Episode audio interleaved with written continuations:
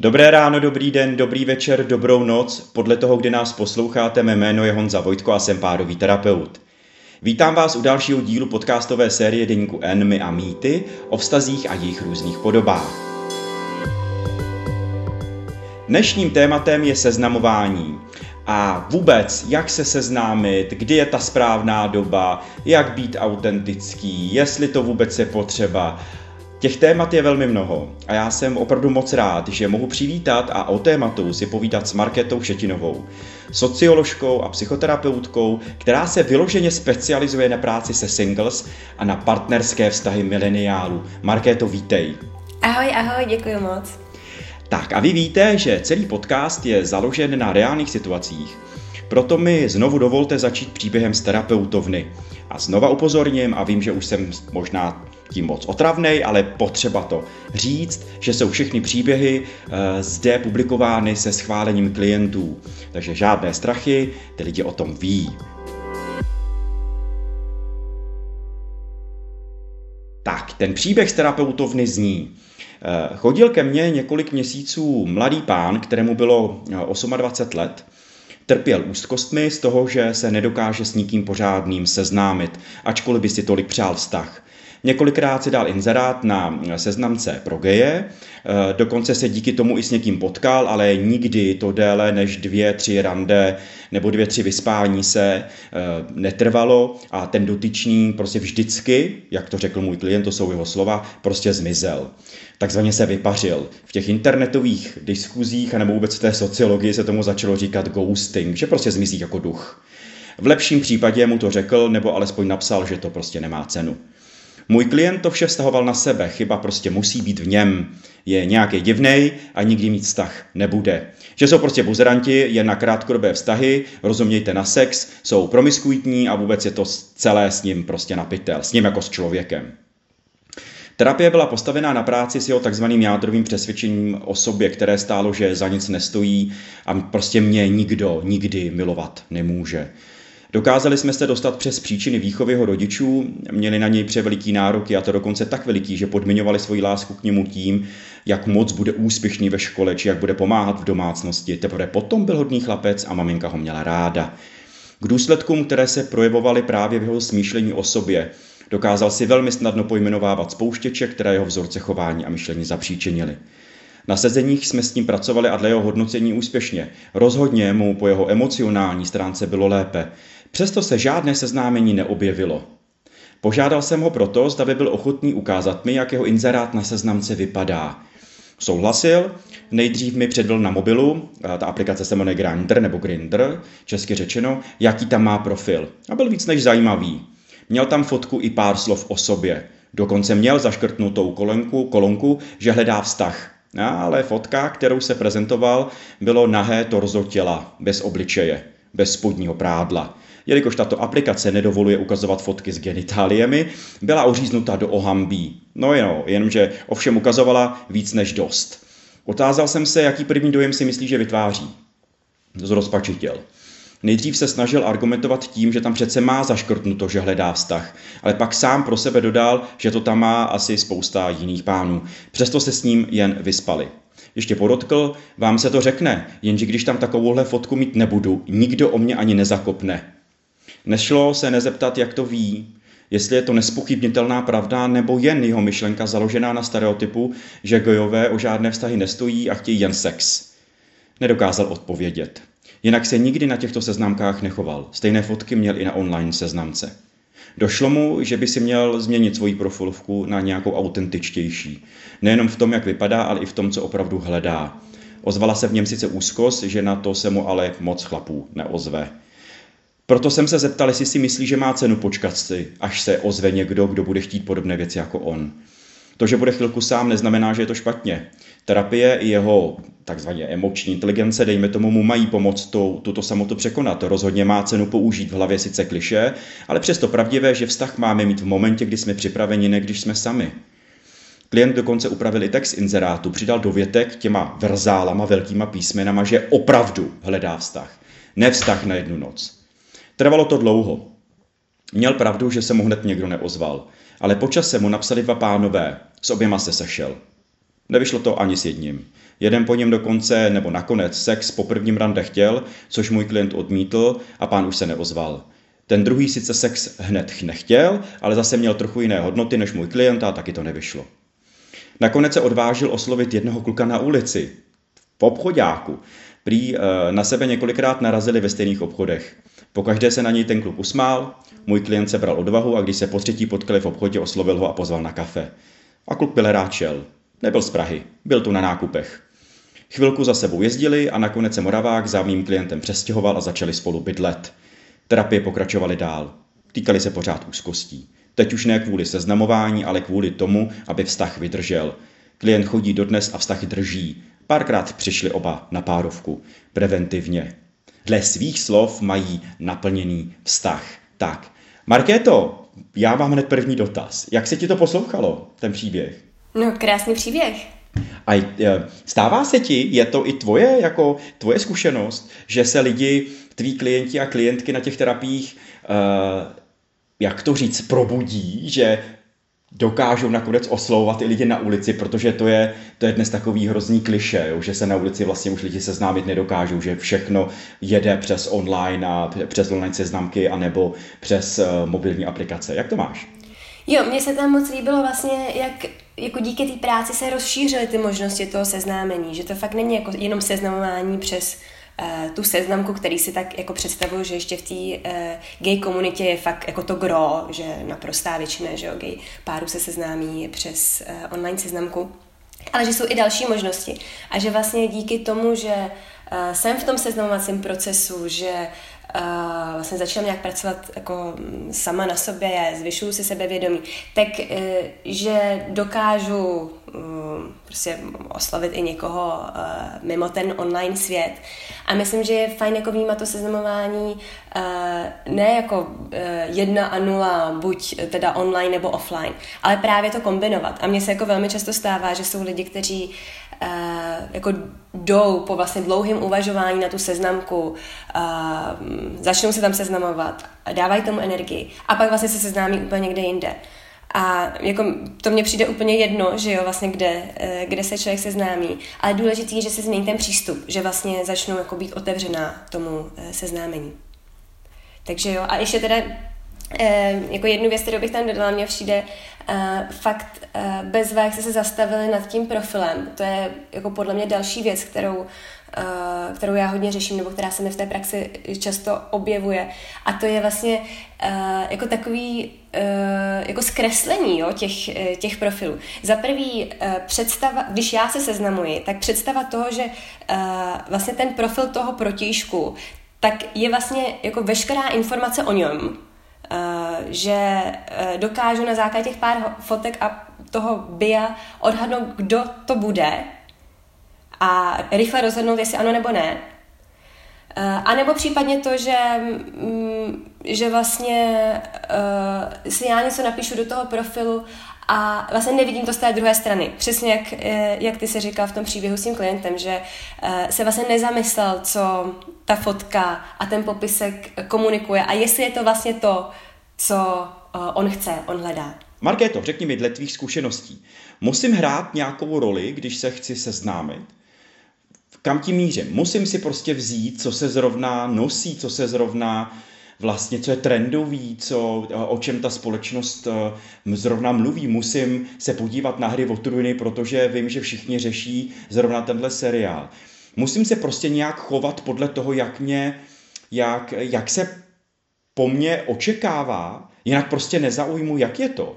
No, myslím, že všichni jako tak nějak tušíme, že stylizovat se do něčeho, co ve skutečnosti nejsme, tak nikam moc nevede. Jako pokud se na tom rande biju do prsou, že nejlepší literatura je Dostojevský a přitom čtu maximálně nějaký nedělní blesk, tak jako dřív nebo později se na to přijde. A hlavně eh, mě to pak může dostat do vztahu, ve kterém nebudu šťastná. Mně tahle ta otázka připomíná jeden kvalitativní výzkum, eh, kdy se lidí v dlouhodobých vztazích ptali, proč jsou spolu rádi, eh, co, hm, co je těžší na tom vztahu. A vlastně ta nejčastější odpověď byla, můžu být sám sebou, cítím se s ním nebo cítím se s ní přirozeně. A vlastně to je i častá zpětná vazba z těch jako dobrých prvních schůzek, který já slýchávám ve své pracovně, jako bylo to takový přirozený, nemusela jsem se na nic hrát, cítila jsem se s ním, cítila jsem se s ní jako dobře.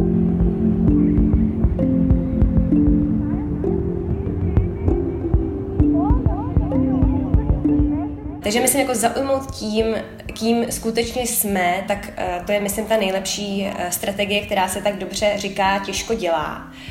Uh, ale jako i na druhou stranu já vnímám tu přirozenost jako nějaký spektrum a my ji můžeme v celku jednoduše přehnat jako až do arogance, že jo, takový to ber nebo nech být, přes tohle vlak nejede.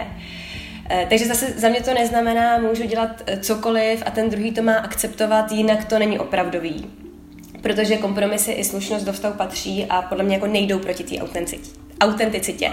No a tak, abych to schrnula, uh, tak jako myslím, že do toho seznamování je fajn jít s tím, že jako ukážu tu nejlepší stránku sama sebe, uh, ať už je to uh, cokoliv. A těmi ale odpovídáš prostě na tu další otázku, protože ono mantrou současného seznamování anebo vůbec fungování ve vztazích je opravdu být autentický, autentická. Jo. A ty si vlastně trochu naznačila nějakou jakože definici. Jo. Co to vlastně je ta autenticita? Jo. I na, eh, máme oba podobnou zkušenost, na mých přednáškách někde vo vztazích taky používám buďte autentický, na nic se nehrajte a teď vidíš, jak ta vlastně mnoho lidí spanikaří a teď se na mě podívá a řekne, co to jako je. Jo, teď i vlastně, teď jsem přednášel někde pro studenty psychologie, který na mě, který mi hodili vlastně otázku, ale teď vy víte, že přece vždycky hrajeme nějakou masku, jo, že máme nějakou masku, že hrajeme nějakou roli v sociální interakci. Tak co to vlastně vůbec znamená být autentický? No to je pro mě jako skoro až jako filozofická otázka, že jo, protože autenticita je přirozenost, schopnost být sám sebou, ale to jsou vlastně spíš takové jako synonyma. Eh, a co to teda je být sám sebou, protože to se mění v průběhu života a jak správně říkáš, jako v různých situacích. Já jsem jiná v práci, jiná ve vztahu, ale to neznamená, že jsem tam nepřirozená. Ehm, a jako myslím, že autentiční lidé se velmi dobře znají, mají nějakou jako schopnost sebereflexe, poznali se a taky rozeznávají ty různé role, eh, které ve společnosti hrají. A zároveň mají jako velmi dobře rozmyšlený nějaký svůj vnitřní hodnotový systém, kterým všechny ty své role spojují a řídí jim i přístup k těm ostatním lidem. Z toho mi ale vyplývá jedna věc, že proto, abych já mohl najít někoho, nejenom najít, ale budovat s někým vlastně ten, to, ten pocit bezpečí, bez těch hraní rolí, tak prostě potřebuju čas. Jo, že prostě potřebuju investovat jo, do, toho, do toho vztahu, prostě s tím člověkem chvilku pobít a tak dále. Jak to ale má být s autenticitou na seznamování, jako při seznamování, jo, s tím, že já jdu poprvé na rande, poprvé toho člověka fyzicky vidím, samozřejmě asi proběhly nějaký fotky, a to nejenom jako civil, ale taky takový ty erotický. Přesto se tam něco děje. A jak je to s autenticitou, to je jak jazykolam, na, na, na prvním rande, na druhém, na třetím? Protože ty si řekla moc hezkou věc, jo, že vlastně někdy z toho, uh, někdy z toho vyplyne taková ta arrogantní hra, já jsem prostě takovej, takhle já se budu chovat, uh, ve smyslu, že nebudu brát vůbec v potaz nějaký kontext, jo, kde sedíme, v jaký restauraci, kde jsme, s kým jsme, že to je první rande. A prostě budu okamžitě projevím svojí, své hravé já, když to řeknu takhle, hned na prvním rande. A, a na to se ti určitě lidi taky ptají, jak, je, jak to teda je, jako co to znamená být autentický na prvním rande. Tak já myslím, že klíč je v kombinaci nějaké té své přirozenosti, toho svého eh, vnitřního nastavení a hodnot a zároveň mm, tam nějak jako otevřeně přiznat to, že chci e, zaujmout, že chci dát najevo e, ten zájem. A tohle tam nějak nechat hrát, tyhle dvě, tyhle dvě linky, být teda jako co nejpřirozenější, co nejvíc sám sebou, ale netáhnout to třeba do nějakého eh, extrému. Nemusím jako nutně na té první eh, schůzce vyvalit celý svůj životní příběh eh, s největším eh, detailem, eh, ale zároveň zase jako nemusím se úplně držet zpátky a říkat eh, prostě první rande, to já to tady jenom jako jdu okouknout a nebudu říkat nic osobního, to je ještě moc brzo. Eh, jako úplný návod na to nemám jako na nic v seznamování, ale tohle jsou teda ty dvě linky, které bych se tam já snažila vybalancovat. Jo, mně se moc líbí tvrzení, že já se samozřejmě mám načechrat peří, ale ať je to moje peří, ať se nechlubím cizím peřím. Jo, tak nějak to si řekl krásně. Jo, jo, super, to se mně moc jako líbí. Um, k tomu mě ale napadá další otázka, eh, kterou mi řekli i mý klienti. Jestli se náhodou v současné době nevytváří vlastně nějaká nová hra, jo? Eh, na to být za každou cenou autentický. Že to se mně líbí, jenom jako to mám jako poznámku k tomu, že že vlastně ty všichni mají plnou pusu autentický autentický, ale nikdo moc jako neříká, co to je, jak to je, proč to je a, a líbí se mi ten tvůj komentář, že nechat to plynout, že ta přirozenost se se vlastně vytváří i v, sou, jako v souvislostech a v souladu s tou situací, ve které ten člověk je. Je to tak? Vnímám to správně. Jo, já vnímám tu přirozenost uh, jako vlastně nějaký jako vedlejší produkt toho, že mi tam je dobře. Že um, se bavím, že ten jako druhý člověk je fajn, že já se cítím dobře v tom prostředí, tak pak mi jde uh, být přirozený. Ty jsi jako hezky zmínil uh, tu novou hru na to být za každou cenu autentický. Já vlastně, jako ta autenticita, to je prostě jako takový slovo, který se objevuje pořád, že jo, všude. Ale jako co to je konkrétně, to je těžký. A myslím, že pro každého z nás je to nějaká cesta, že ono nestačí jako dobře poradit, že jo, buďte na tom rande přirození, buďte autentičtí a uh, hele to, uh, takhle když mi to poradil, tak teď to teď budu dělat, takhle jako to pro většinu lidí není. A myslím, že nebo aspoň já to tak vnímám, že pro většinu lidí to pořád je spíš nějaká ambice uh, než realita a že eh, když na to rande jdeme, tak vlastně přeháníme tu linku toho musím zaujmout, musím přesvědčit, eh, musím udělat ten skvělý dojem na ten protějšek.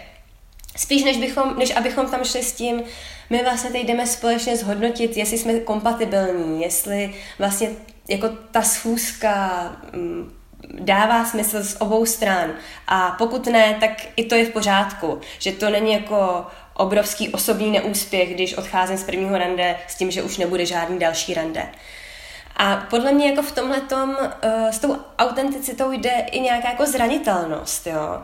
že vlastně to odmítnutí, když jsme teda autentičtí víc, když uh, jsme přirození, tak ono prostě jako bolí i víc, než to odmítnutí, když se něco hrajeme. Uh, protože že když jako nás odmítne někdo pro tu naši autenticitu, tak vlastně jako odmítá, jo, můžeme to vidět tak, že odmítá nás. A e, zatímco, když nás odmítá jenom pro nějakou naši roli, tak e, to je víc OK, že jo? tak příště budeme hrát něco jiného. Musíme vlastně jako najít nějakou tu roli, která by e, té většině sedla. A mám dotaz hned. Může být někdo autentičtější v seznamování, když je starší? Jestli hraje věk roli?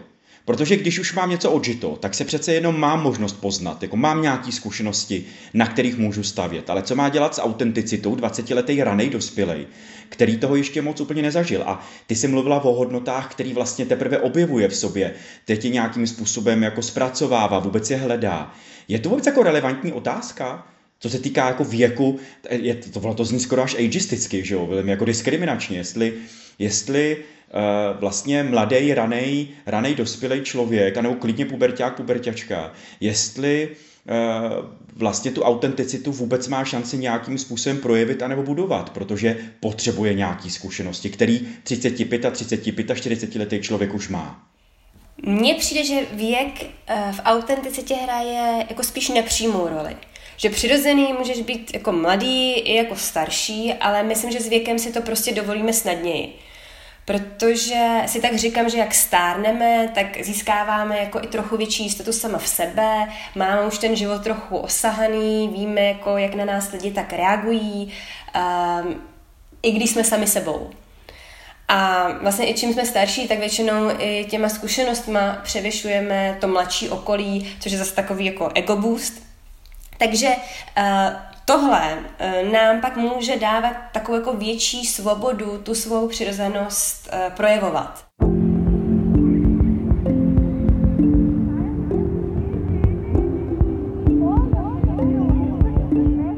Ale jako nemyslím si, že nutně ta autenticita jako není možná, když je člověk mladší. Jenom si myslím, že je trošku snadnější ve chvíli, kdy eh, je člověk starší.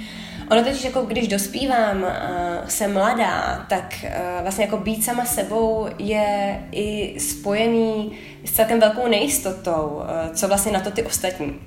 To je do nějaký míry daný i, vývoj, i vývojově. Uh, jako teenageři nebo jako mladí dospělí chceme hlavně zapadnout, je to pro nás hodně důležitý. A jako, e, doufám, že nejsem sama, kdo se v 15 tvářil na poli lásky do, zkušeně, ale přitom skutek utek. Takže to je, e, to je myslím, jako i nějaká e, no, nějaká vývojová věc, která tam hraje roli a že jak stárneme, získáváme jistotu, tak i ta autenticita nám jde lépe, ale rozhodně to není jako žádná záruka. Myslím, že vlastně nejvíc v té autenticitě můžeme uh, postoupit díky ty práci jako sama na sobě, sám na sobě. Teď si mi teda vyvolala svým komentářem vzpomínky na můj, na můj teenagerovský věk a na můj ranou dospělost a úplně jsem se trošku zardil. Dobře, po, postoupíme dál. Eh, Markéto, eh, a teď, teď oslovím tvojí, tvojí vyloženě specializaci a to je to, to, že jsi opravdu socioložka. Eh, co říkají čísla o tom, jak se dnes nejčastěji lidé seznamují? A jaká je vůbec tvoje interpretace těchto jako statistických údajů? Jak je to? Tak vlastně takový nejnovější jako velký výzkum uh, publikovali, uh, možná můžu říct kolegové, sociologové ze Stanfordu minulý rok, uh, ti jako velmi dlouho zkoumají jak se lidé seznamují po dekády běží ten jejich výzkum. A minulý rok poprvé vyšlo, že online je nejčastější způsob seznámení. My pro jako Česko tyhle ty data nemáme, ne v takovéhle e, míře, ale myslím, že jako ten trend e, je jasný, že i v České republice e, online seznamování prostě je čím dál důležitější a řekla bych, že budeme následovat ten trend z USA, že se, že se stane jako nejdůležitějším, nejčastějším způsobem seznámení. Dokonce v některých že, skupinách už tomu tak je, třeba v homosexuálních uh, skupinách nebo v, prostě v rámci různých sexuálních menšin, tak tam už uh, prostě delší čas je uh, online seznámení um, to, to hlavní. Uh, co vlastně mi tam ještě přijde zajímavý, nebo co vidíme, když se podíváme jako do těch dat trochu hlouběji, tak je vlastně velký nárůst v užívání seznamek mezi tou nejmladší uh, věkovou skupinou, to znamená od nějakých 20 do 30 let. Tam já si to vysvětluji tím, že, že vlastně skoro celý náš život je online od nějakého nakupování po práci, takže dává smysl, že i to seznamování přesouváme online. A pak uh, i možná jako zajímavě narůstá uh, online seznamování v té nejstarší věkové skupině, to znamená od 60 dál a to si zase vysvětluji nějakou jako prodlužováním lidského života, že prostě když se v 60 rozejdete, tak to není tak, že to zabalíte, ale uh, že díváte se dál po nějakém partnerovi. No tak tohle jsou ty data, jo. A myslím, že z toho, co lze, uh, co lze tak jako vypozorovat, uh, je to, že to vlastně seznamování zažívá docela revoluci. Jo, dřív, eh, prostě když jsme se seznamovali mm, ve škole, v práci, přes rodinu, ehm, nějakých zájmových kroužcích, tak vlastně tím prostředníkem vždycky byla ta komunita. Že uh, udělala za nás takový jako filtr. Už jsme potkávali jenom lidi, který uh, mezi nás ta, nebo který k nám ta komunita pustila. Ale dneska, jak se všechno přesouvá na ten internet, tak tam je to komplet na nás. Tam vlastně my si vybíráme toho partnera a veškerá ta, veškerá ta práce, která je s ním spojená, tak jako jde na naše bedra. A to je hlavně velký rozdíl ve zkušenosti. Jako e, já všechny svý klienty, který potkám, tak všichni mi říkají, chci se seznámit přirozeně. Všichni se chceme seznámit přirozeně, ne přes ten internet, protože je to mnohem příjemnější. Uh, a to seznamování, pokud že předpokládám, že znáš hodně lidí, kteří se seznamují přes internet, nikdo si to moc nechválí, prostě tak to je. Takže ta jako zkušenost je jiná a přes ten internet je horší nebo je, je náročnější.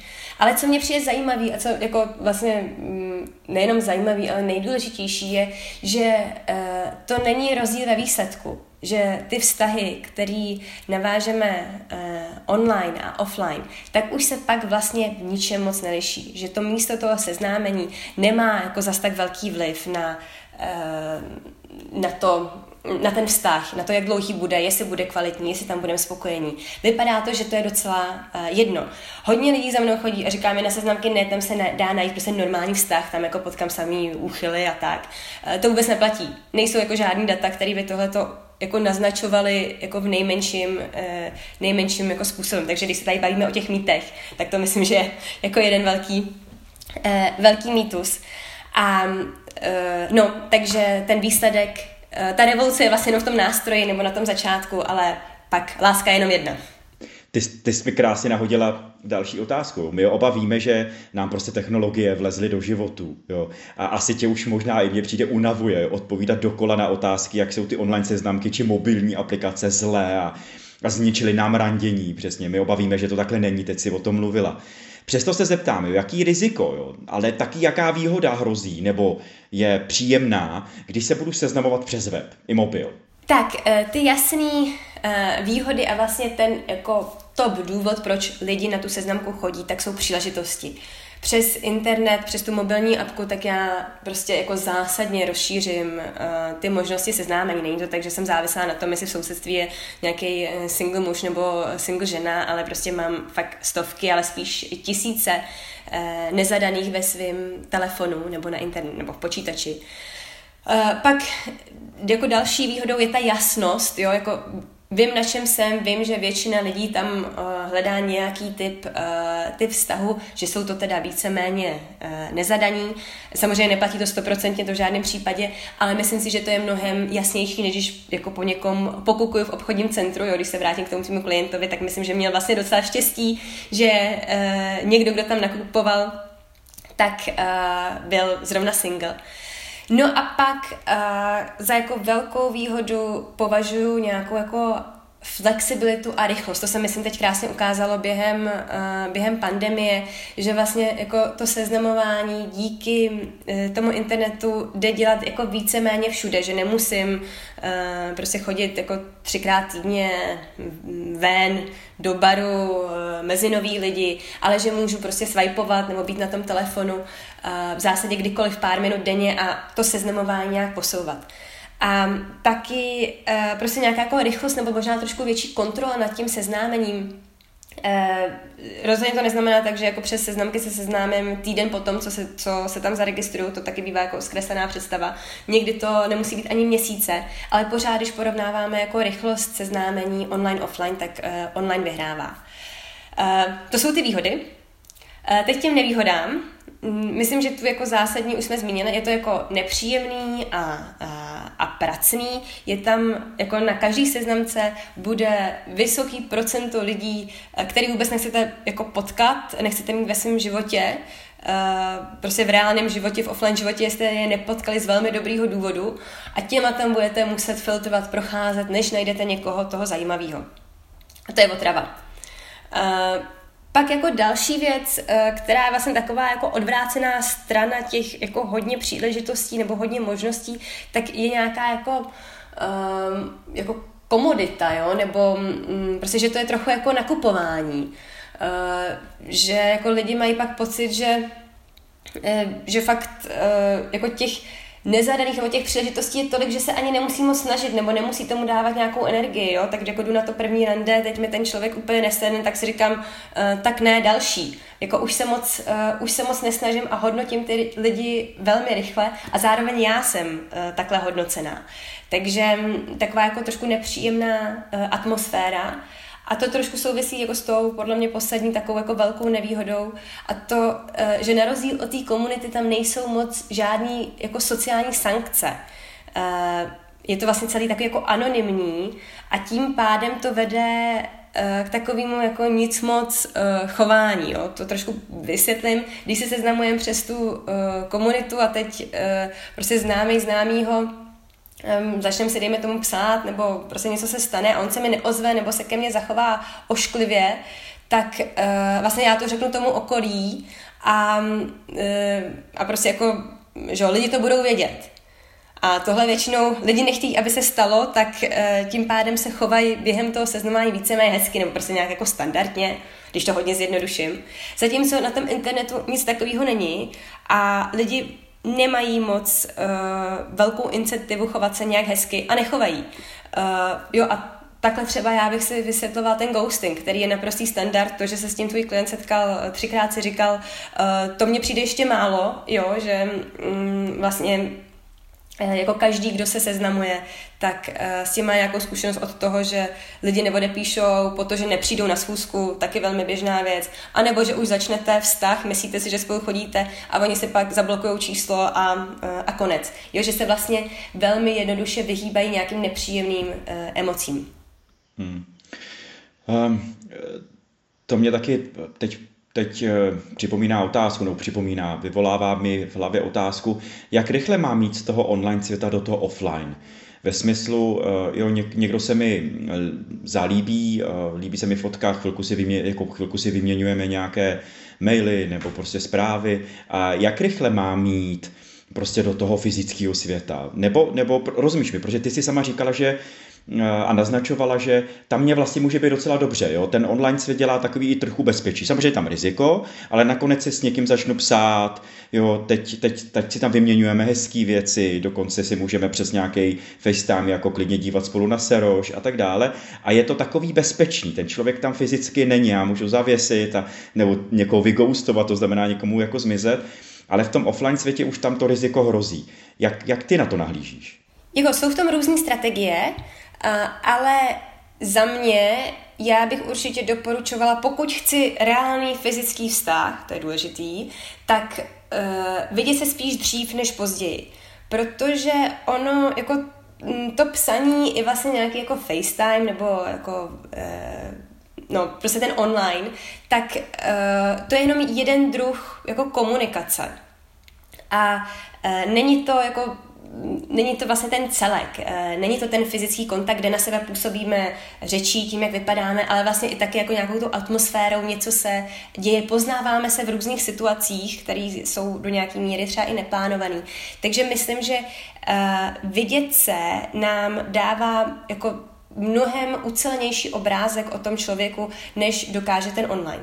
Uh, takže já bych se chtěla vidět spíš, nebo doporučila bych vidět se spíš dřív než uh, později, i z toho, za prvý kvůli tomuhle, ale za druhý i protože, když si třeba jenom píšeme, tak ono tam začne strašně jako fungovat fantazie, že my si toho člověka uh, přes to psaní začneme tak jako představovat, kdo to asi je a to samozřejmě jako vůbec nemusí odpovědět realitě, často ani uh, neodpovídá. A pak jsme trošku uh, jako překvapení, kdo to vlastně je.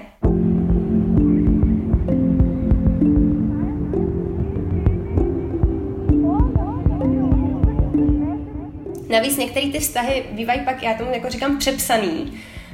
Um, protože vlastně jako na ten, eh, v tom jako online, v té online komunikaci se dostaneme, tam se jako velmi jednoduše otevírá, člověk eh, se udělá jako zranitelným, to, ta klávesnice jako toho snese hodně.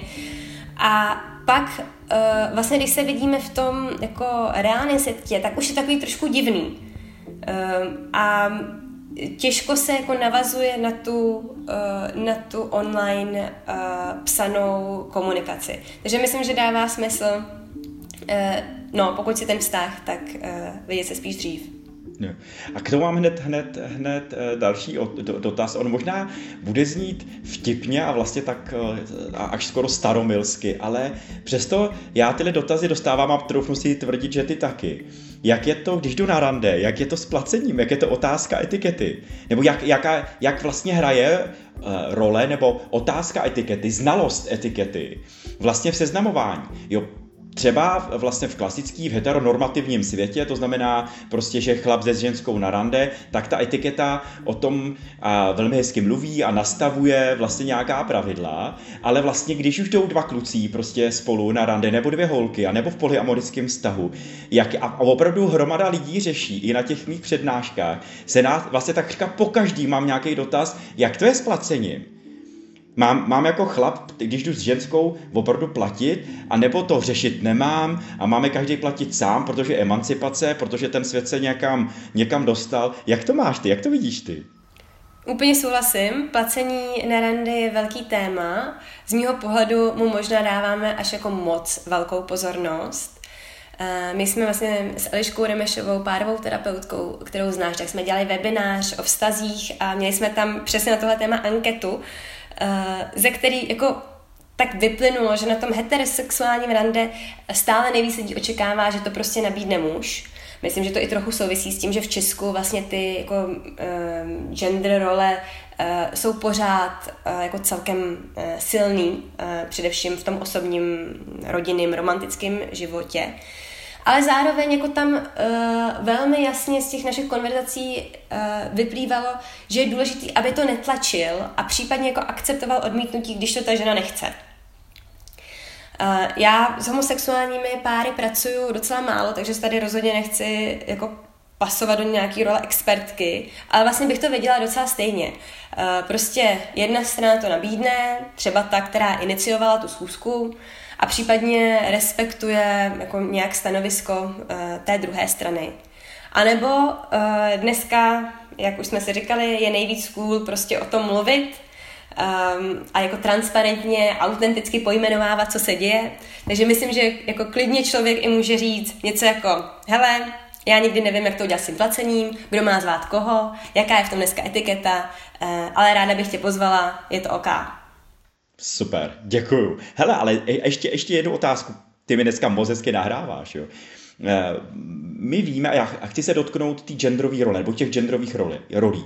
My víme, a moderní psychologie, současná psychologie, je vlastně genderová studie, nám dodali a vlastně neustále poskytují mnoho informací o tom, jak to s tím pohlavím a naší genderovou rolí a identitou je trošku složitější. Jo, že ty hranice se stírají. Jak je to ale v otázce seznamování? Jo, má v momentě, kdy se chci seznámit, potvrzovat ten sociální konstrukt toho, taky toho hrát toho chlapáka, jo, nebo takovou tu něžnou ženu, jo, nebo se na to mám vykašlat. Jo, jak, hraje to, protože třeba ve vztazích a v sociálnu, tak už tam opravdu mnoho věcí víme a už se, už se na to můžeme i dávat pozor, ale v to seznamování tam přece má trochu jinou konotaci a tlačí na mě nějakým způsobem. Já se prostě chci seznámit s nějakou pěknou ženskou a, a mám pocit, že může se zvedat Eh, vlastně ta úloha toho správního genderu při tom seznámení. Jak to vidíš ty?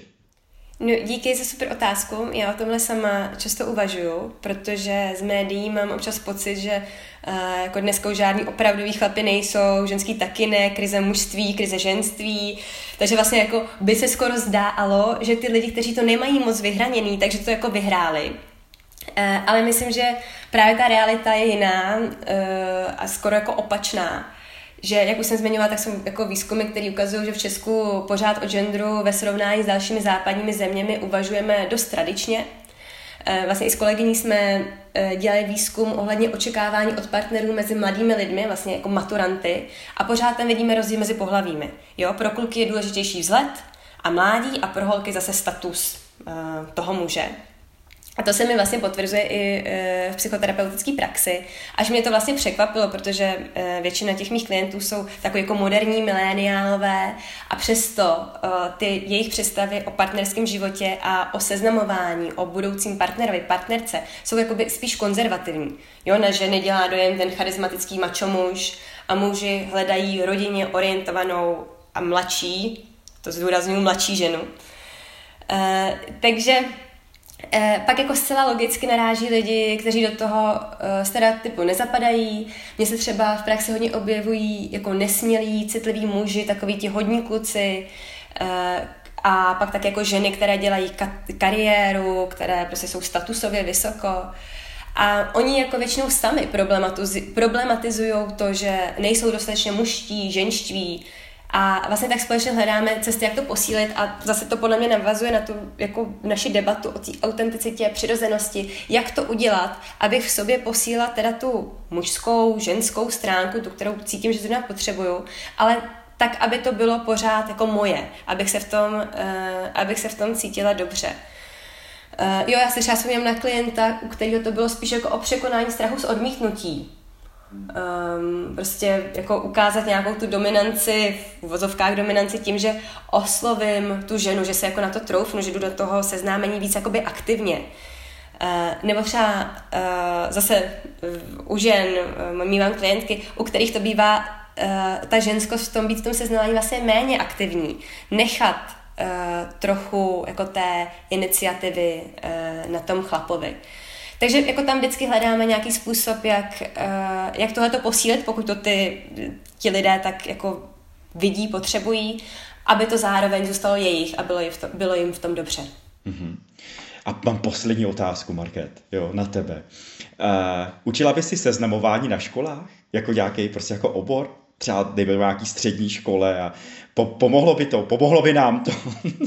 Tak asi není nějak překvapivý, že já výběr partnera považuji za zásadní, protože uh, hodně tvojí životní radosti nebo starosti prostě ovlivní toho, koho si k sobě vybereš. A takže jako uvažovat o tom, jako dělat to vědomně, mi přijde fakt důležitý. Na druhou stranu jako ten výběr partnera nejde izolovat od vztahu.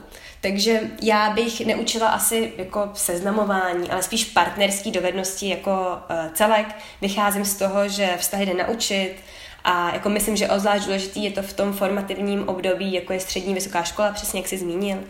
Mně teda v tom i inspirativní přijde kurz jako Marriage 101, takový jako základy manželství na Northwestern University, který se tam dlouhodobě nabízí a probírá vlastně vztahové dovednosti, sex, nevěru, rodičovství a vychází z výzkumů, studenti jsou vedení k reflexi vlastní vztahovosti, dělají rozhovory třeba s páry v okolí a přemýšlí, um, jak se stát jako lepším partnery, to se mi strašně líbí. Uh, já vlastně od října budu učit předmět sociologie lásky na FSV a tak jsem se tam tím jako trochu inspirovala. Samozřejmě tam je to hlavně um, jako akademický předmět, ale jako chci ty studenty podpořit i v přemýšlení o vlastních stazích, protože mi to přijde jako eh, extrémně důležitý. Markéto, to je boží, to je úplně skvělý, to gratuluju, to je super, to je, to děkuju.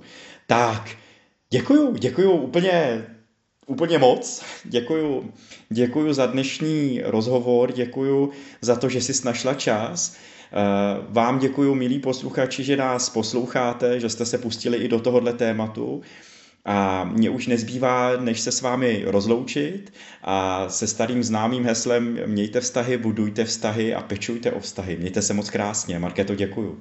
Já taky moc děkuji, Honzo. Bylo to velmi příjemné popovídání a těším se zas. Určitě. Já myslím, že toho bude hodně. Mějte se moc hezky, opatrujte se. Naschledanou.